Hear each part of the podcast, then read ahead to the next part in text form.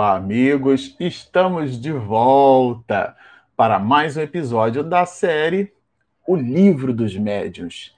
Este é o episódio de número 98. Bom, para você que está nos acompanhando no canal, nós estamos estudando o capítulo 23 do Livro dos Médios, onde Allan Kardec trabalha um tema muito importante no estudo da mediunidade. Estamos falando da obsessão. E no episódio passado, nós estudamos com o mestre de Lyon a definição de obsessão e também um dos seus três aspectos. Estamos falando também da obsessão simples, que de simples não tem nada. Se você está nos ouvindo, está nos assistindo e não visitou o episódio passado, super recomendamos, porque esse aqui é uma sequência. E no episódio de hoje nós vamos conversar um pouco, vamos estudar com Allan Kardec é, a fascinação, que dos três aspectos que apresenta o mestre de Lyon em relação à obsessão, esse é um segundo e ele fascina pelo seu conteúdo, mas ao mesmo tempo traz muita informação relevante e com igualmente preocupante. Então, fica conosco aqui até o final, porque você vai ter uma visão ampliada do que seja é, esse, esse domínio que os espíritos logram adquirir é, nesse aspecto, nessa faceta chamada por Allan Kardec de fascinação. Ele, inclusive, abre o item 239, dando já de cara uma informação muito relevante. Vai nos dizer Allan Kardec que a fascinação tem consequências muito mais graves. Ou seja, se na obsessão simples são essas é, trivialidades do cotidiano por onde a influência pode se transformar num domínio, na fascinação o aspecto que gera o processo obsessivo da fascinação, que a gente já vai ver qual é, é ele tem é, consequências muito mais graves. As consequências da fascinação são realmente muito terríveis. E ele define o que seja essa fascinação. Diz-nos assim: é uma ilusão produzida pela ação direta do espírito sobre o pensamento do médium e que, de certa forma, paralisa a sua capacidade de julgar as comunicações. Então, nesse caso aqui, são as manifestações esdrúxulas, podemos dizer assim. A gente já vai olhar isso aqui mais para diante, mas são de fato é, composições, é, manifestações, mensagens que não trazem nenhum teor filosófico, não, não agregam valor, para me servir de uma expressão comum no meio empresarial hoje, né? É, não agregam valor porque não trazem nada é, efetivamente relevante. A minha avó materna ou a sua o seu pai, a sua mãe, alguns de nossos amigos e familiares certamente nos diriam algo com um valor, com um teor reflexivo de muito mais relevância. Mas o médium fascinado acha que porque veio por seu intermédio, ele carrega ali uma ostensividade mediúnica, um grau, uma intensidade na percepção da influência dos espíritos e se considera uma criatura diferenciada em relação às outras pessoas. Quando a gente estuda, por exemplo, antropologia filosófica, a gente observa bastante isso no exame da cultura. A gente diz assim: ah, mas essa pessoa não tem cultura. Na verdade, do ponto de vista antropológico, a cultura é uma relação de hábitos e costumes de uma sociedade, né? É, não existe maior nem menor nessa perspectiva. Mas quando produzimos esse tipo de comentário, carregamos com ele, íncito no comentário, o preconceito. E é esse preconceito que nós devemos afastar nas lides espíritas, transformando a ostensividade mediúnica numa espécie de clero, de privilégio, de posição diferenciada. O médium é um ser humano como outro qualquer. Recebeu de Deus uma oportunidade, às vezes é uma alma falida, que recebeu um patrimônio enorme para se reabilitar portanto, não confundir o patrimônio que ele recebeu de Deus como misericórdia, né? que é a caridade de Deus, os favores de Deus é, por sobre a face da terra, que nos dão oportunidade de exercitarmos a caridade, a paciência, a benevolência, esses favores de Deus são a misericórdia, é a caridade de Deus manifestada dentro de um processo cuja nossa cognição ainda não nos dá capacitação intelecto moral para compreendermos, mas existe um fato, considerando Deus absoluto e bom, questão 13 do livro dos Espíritos, certamente ele oferece para nós instrumentos de soerguimento, e a mediunidade é um desses instrumentos, não é o, né? o artigo, né? não é o, é um. Um deles, existem vários. Existem pessoas que nasceram com compleição, por exemplo, para o canto, com uma determinada acuidade, é, sinestésico corporal, como vai nos dizer Goleman, que aliás é um tipo de inteligência, né? A inteligência do atleta é a inteligência sinestésico corporal. Existem movimentos que o atleta faz, por exemplo, que a gente só consegue perceber em câmera lenta, quando são repetidos em câmera lenta. Então a câmera capta, grava e depois ela reproduz em slow motion, né? Em movimento lento. E aí a gente, ah, a gente entende o que foi que o atleta, o ginasta fez. E isso é um tipo de inteligência, são oportunidades que nós recebemos, porque aquela característica, aquela construção que está é, posta para aquele espírito, considerando a sua carga genética, é um pouco do que do que a gente vai aprender com Piaget, né, na, quando ele estuda, né, observa conosco a ideia da epistemologia genética, é, aquela estrutura física, aquela compleição física dá àquela pessoa uma possibilidade de se movimentar no mundo de uma forma diferenciada. Aquilo é uma oportunidade a condição socioeconômica também, você poder chegar no final do mês e poder pagar as suas contas sem dever nada a ninguém, né? Aliás, a Organização Mundial de Saúde classifica os aspectos econômicos também como fazendo parte da saúde. Quantas desgraças, né, autocídios, quantos suicídios e homicídios não são provocados por questões de, das dificuldades de manipular o dinheiro, né, as possibilidades transitórias é, que o mundo monetário é capaz de nos fornecer. Portanto, é, vocês observam que existe um pacote de possibilidades na vida. A mediunidade é um desses elementos, é uma bolacha do pacote, mas não é a, a principal, a maior. É óbvio que o médium, podendo comunicar-se com os espíritos, e eles nos dizendo dos seus amores, das suas desgraças, das suas benesses e, da, e, e, das suas oportunidades, falando do seu arrependimento. Aliás, esse é um traço muito comum na literatura espírita. Os espíritos falidos, eles aportam o seu grau de arrependimento, muito que poderiam ter feito e o pouco que fizeram. Quando a gente lê, observa e o médium sente questão, é, o item 159 do capítulo 14, Allan Kardec traz a mediunidade, né? Todo aquele que sente num grau qualquer a influência dos espíritos é por esse fato médium. Então, o médium sente, o espírito fala usando o seu instrumento fonador, a sua laringe, o espírito escreve utilizando a sua mão. Então, quem acende uma vela é sempre o primeiro a se iluminar. É óbvio que a humanidade, que a mediunidade nessa perspectiva traz para o médium condições singulares de modificação do seu comportamento intelecto-moral. Disso não há dúvida. Agora, restringir a condição de melhora intelecto-moral à mediunidade, aí realmente não. Não está escrito em lugar nenhum. A mediunidade é um ponto. E o fascínio é justamente a condição que o espírito estabelece, incitando no médium a ideia de que ele é único, de que ele é o último copo d'água gelado do deserto, tá certo? Então ele se acha uma criatura especial.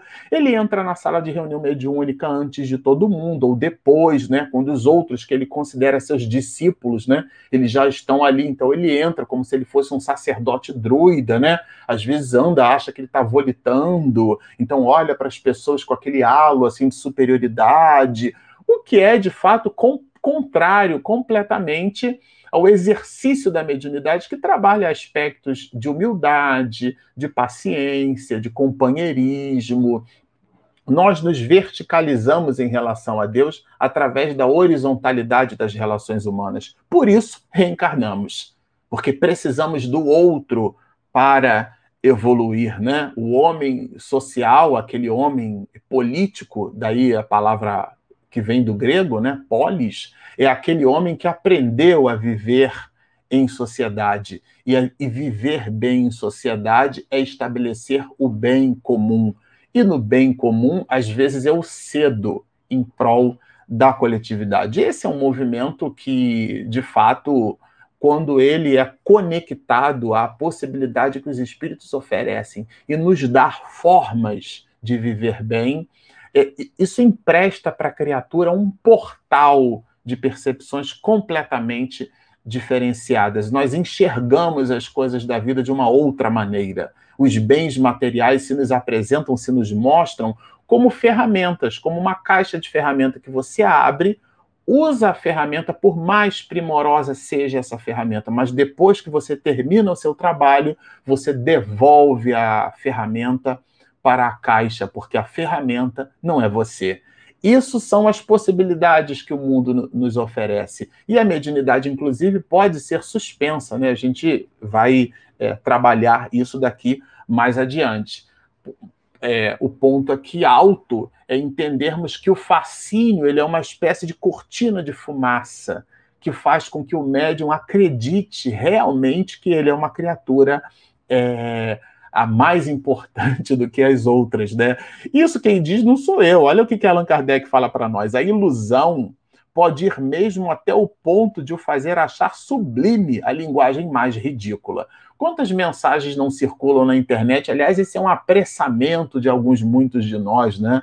A pessoa recebe uma mensagem na reunião mediúnica e no dia seguinte ela está postando em listas de WhatsApp com erros graves e grosseiros de concordância verbo nominal, por exemplo. Não tem nem o capricho de consertar o português, né? Por quê? Porque está motivada pela ideia de que, afinal de contas, foi uma mensagem numa reunião mediúnica, e aí faz questão de colocar o nome do médium, né? Essas mensagens que foram recebidas aqui, eu quero que vocês olhem no livro dos médios e me diga, por exemplo, quais os nomes dos médios que foram colocados no livro dos médios. Temos aqui o nome dos espíritos que assinam as mensagens, mas os médios, no livro dos médios, ou seja, Allan Kardec já traz para nós aqui, é, não está escrito, mas está escrito uma mensagem implícita, mas o médium fascinado, ele acha que é o nome dele que tem que aparecer, o médium fulano de tal, que recebeu na reunião tal, da casa tal, e aí cita a casa, aquela coisa toda. Ah, mas Allan Kardec é, colocou os nomes dos médiums na, na revista espírita, sim, certamente, no ensaio de estudos psicológicos. Ah, mas Chico Xavier, as mensagens de Chico Xavier, aparecem ali o nome de Chico Xavier? Certamente que sim. A metade ele se movimentou no mundo com dois grandes braços. Um de seus braços é, é a sua condição medianímica, a sua antena psíquica, e a outra metade é aquilo que ele deixou como legado de comportamento para a sociedade humana. É uma questão de exame, de foro muito íntimo. É, estamos nos comparando ao quilate de Chico Xavier. Ah, mas Divaldo Pereira Franco também coloca que o médium, a mensagem do Dr. Bezerra de Menezes pelo médium baiano Divaldo Pereira Franco. Está tudo muito certo, porque o comportamento desse ser humano fala, carrega e tem um certo grau de ascendência sobre aquele mesmo processo. Nós nos recordamos, né? É, em 1976 existe um evento muito singular de dois jovens é, que manipulando uma arma de fogo, um deles disparou e o projétil, é, infelizmente, acertou o, o, primeiro rapaz e ele então veio a desencarnar. E houve um processo judicial.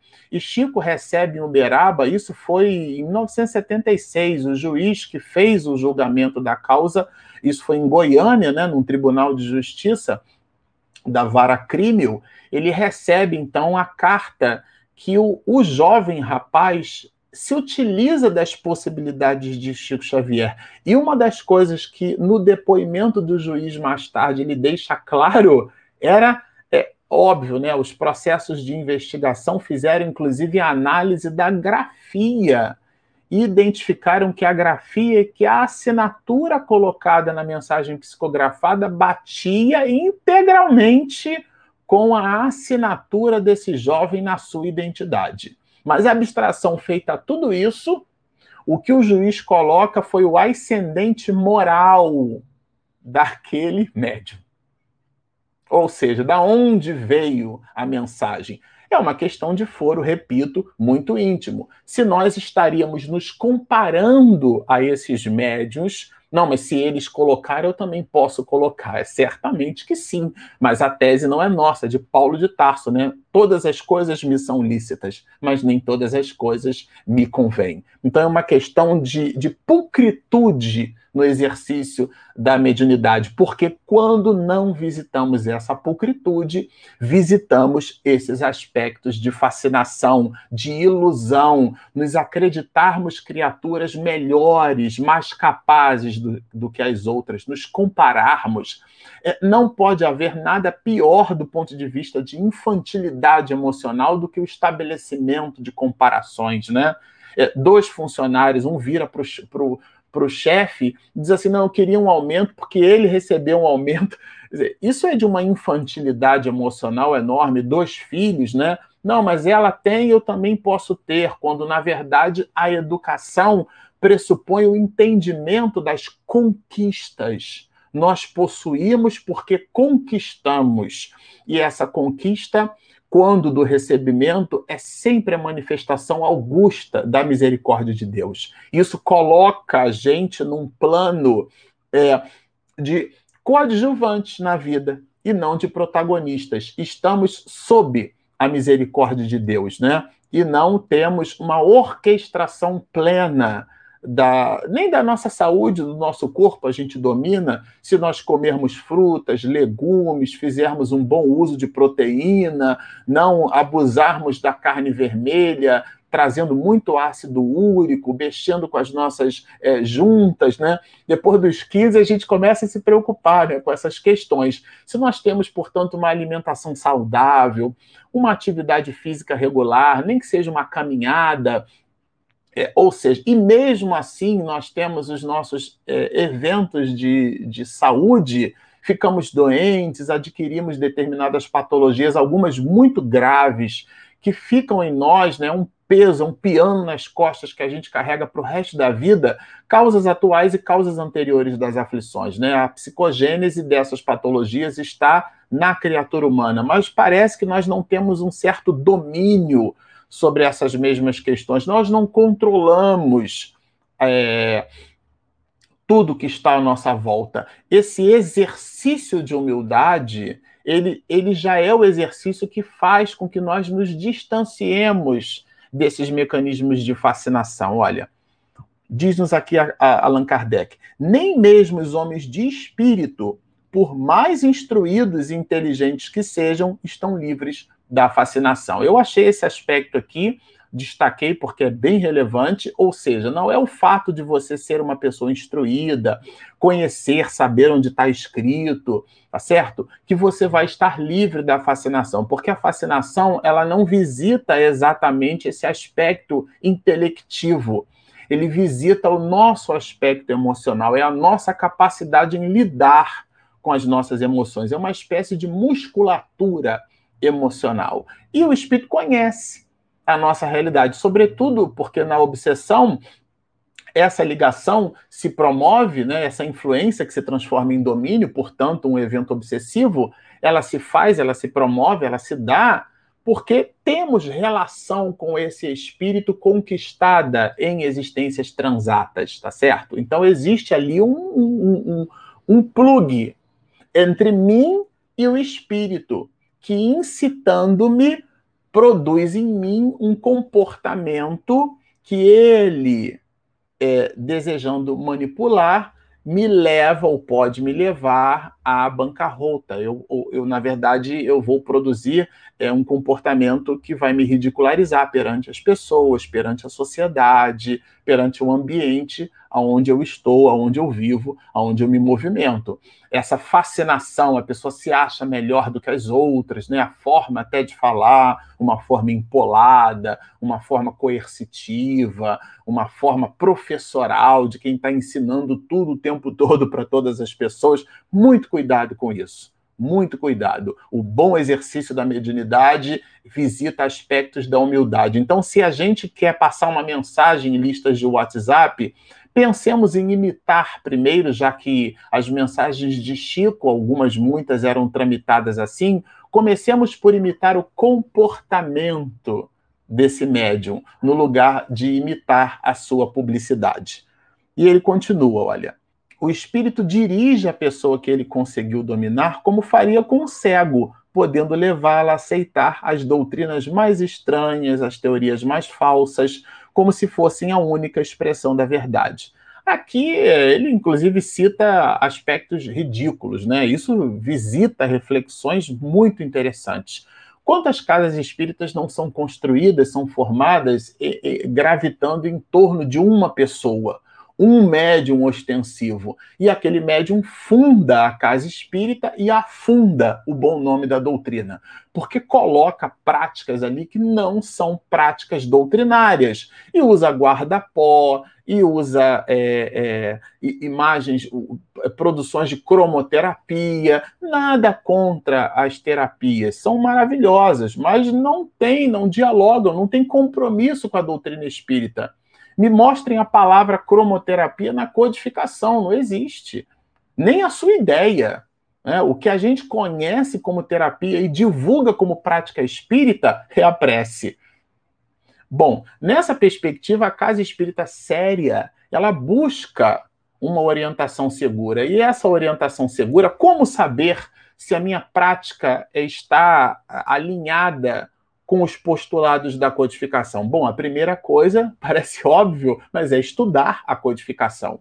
Para eu saber se a minha instituição está alinhada com a prática espírita, eu preciso conhecer a doutrina espírita. Para conhecer a doutrina espírita, eu preciso estudá-la. Parágrafo 2 do item 8 da introdução do Livro dos Espíritos.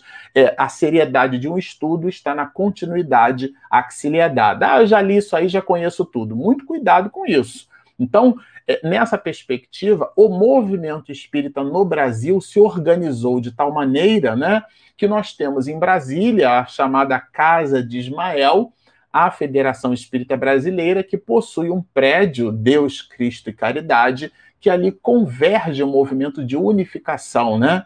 Reunir num só todo, fazendo convergir para um só fim. Então, cada federativo estadual, cada estado do Brasil leva dois representantes que são as vozes do movimento espírita daquela região, das instituições espíritas ligadas àquele órgão federativo e que, portanto, levam as suas questões, os seus, é, os seus embaraços, as suas conquistas, porque servem de apoio e de, e de base de conhecimento, né, uma espécie de knowledge base, né? Uma base de conhecimento, para num cross-check, no entrelaçamento de ideias e de ideais, uns aprendamos com os outros. E parte da produção que o Conselho Federativo Nacional produz é um opúsculo chamado Orientação ao Centro Espírita. Nele, nós, inclusive em novembro agora do ano passado, nós fizemos, né, o Conselho Federativo Nacional fez, o Movimento Espírita Brasileiro promoveu uma alteração para melhor. Ficou realmente brilhante. Eu me permiti a releitura desse material que existe em formato digital e que está disponível para download na plataforma da Federação Espírita Brasileira, febnet.org.br. Super recomendo que você faça a leitura ou a releitura desse opúsculo que agora, no final de 2020, recebeu todo um, um, um remapeamento, né? Incluindo-se ali as reuniões virtuais que são, estão sendo feitas pelas casas espíritas, enquanto publicamos este vídeo, né? É, de maneira que esse material, inclusive, ele visita porque é a convergência do pensamento das federativas estaduais, portanto, não é uma imposição da Federação Espírita Brasileira, como eu escuto, às vezes nós escutamos alguns companheiros citando, né? É a convergência do pensamento do movimento espírita colocado nesse livro, ele, por ser um, um ato coletivo e não algo centralizado numa única pessoa é a metáfora do Dr. Bezerra de Menezes, é um feixe de varas. É difícil de quebrar uma vara sozinha, você quebra com uma certa facilidade. Portanto, a gente deve buscar sempre essa visão ampliada, né? Porque quando nós centralizamos as atividades de uma instituição numa única pessoa, existe o problema potencial, isso não é, é 100% assertivo, é um problema em potencial dos espíritos se utilizarem de processos ilusórios, porque a gente está centralizando o corpo de, de uma doutrina numa pessoa. Nem Allan Kardec fez isso, né?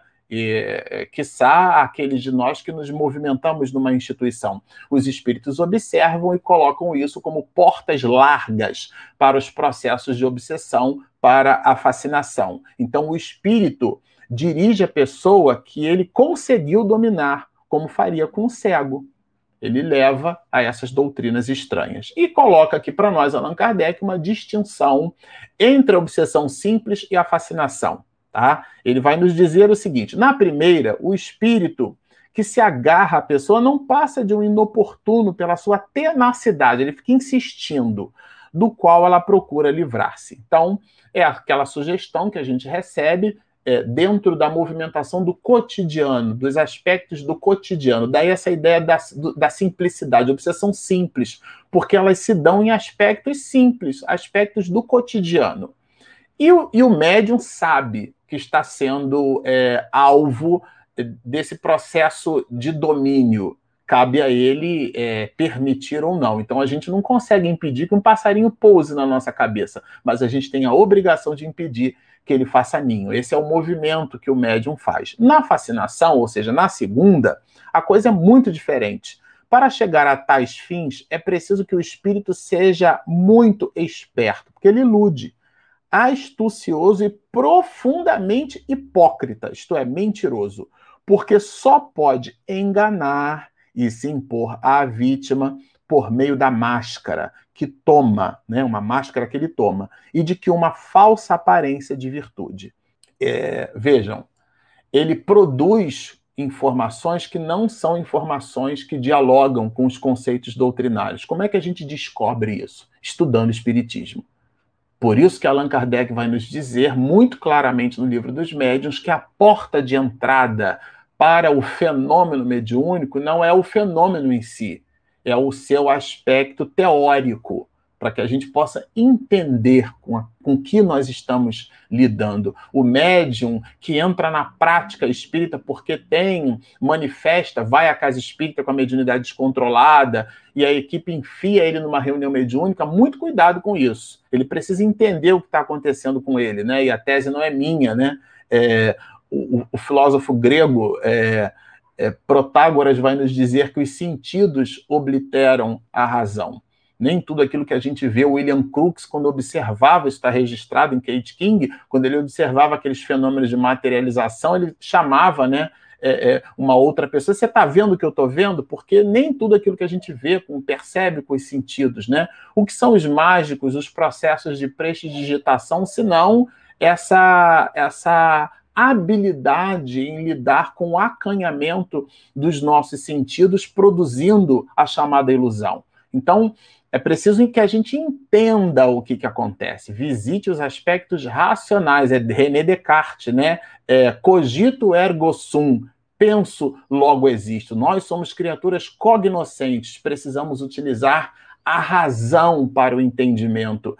Eu compreendo, eu, eu, a minha fé é baseada numa compreensão. Eu compreendo e eu compreendo no momento em que eu entendo. E o entendimento visita a necessidade de amealhar elementos. E esses elementos são torres de conhecimento que nós construímos no íntimo de cada qual. É muito importante a benesse dos livros. Os livros são portas de reflexão para cada um de nós. E aí, com isso, a gente se afasta da opinião de pessoas, porque a opinião das pessoas tem o valor que a gente dá para elas. Nós, então, nos servindo dos livros, sobretudo aqueles que representam um consenso universalista no movimento espírita organizado, eles representam um norte seguro e nos afastam da fascinação. O que o fascinador mais teme são as pessoas que veem as coisas com clareza.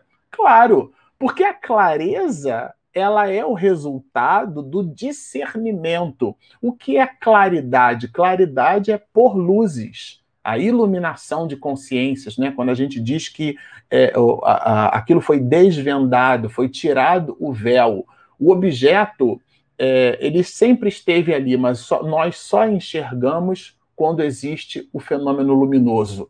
Então, quando há luz, há o discernimento, há o entendimento. Não é à toa que Platão escreve né, para nós brilhantemente na obra A República, tem um subset ali que ele fala sobre o mito ou alegoria da caverna, né? A pessoa que sai, ela, ela percebia sombras. E a claridade no início, ela ofusca um pouco a visão da, daquela pessoa, daquele homem, né? Que depois se deleitou com a realidade, que é completamente diferente daquele pródromo, das sombras que movimentavam as criaturas na caverna. É essa claridade, essa claridade visita aspectos que fazem com que a pessoa abra os olhos, mas são os olhos da alma.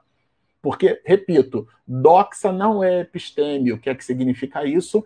É, opinião não é conhecimento e o conhecimento ele nasce ou deve nascer de fontes seguras, manipuladas sim pelo nosso psiquismo, porque cada um de nós depreende a realidade de uma forma diferente, mas nos abster daquela segurança dos espíritos que escrevem por sobre o nosso intermédio, é, incitando-nos a verdades absolutas, quando na verdade são simplesmente falácias.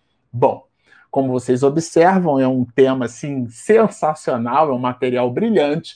E se você nos assistiu até aqui e gostou do que ouviu, mas ainda não se inscreveu, lá embaixo clique em inscreva-se, do lado tem um sininho para você receber as notificações e tem também um joinha que ajuda ali o motor do YouTube a nos encontrar. Nós temos também o nosso aplicativo que é gratuito, disponível na Play Store e na Apple Store. Bom, estão feitos os convites. Baixem o nosso app, inscrevam-se no nosso canal, sigam-nos e muita paz.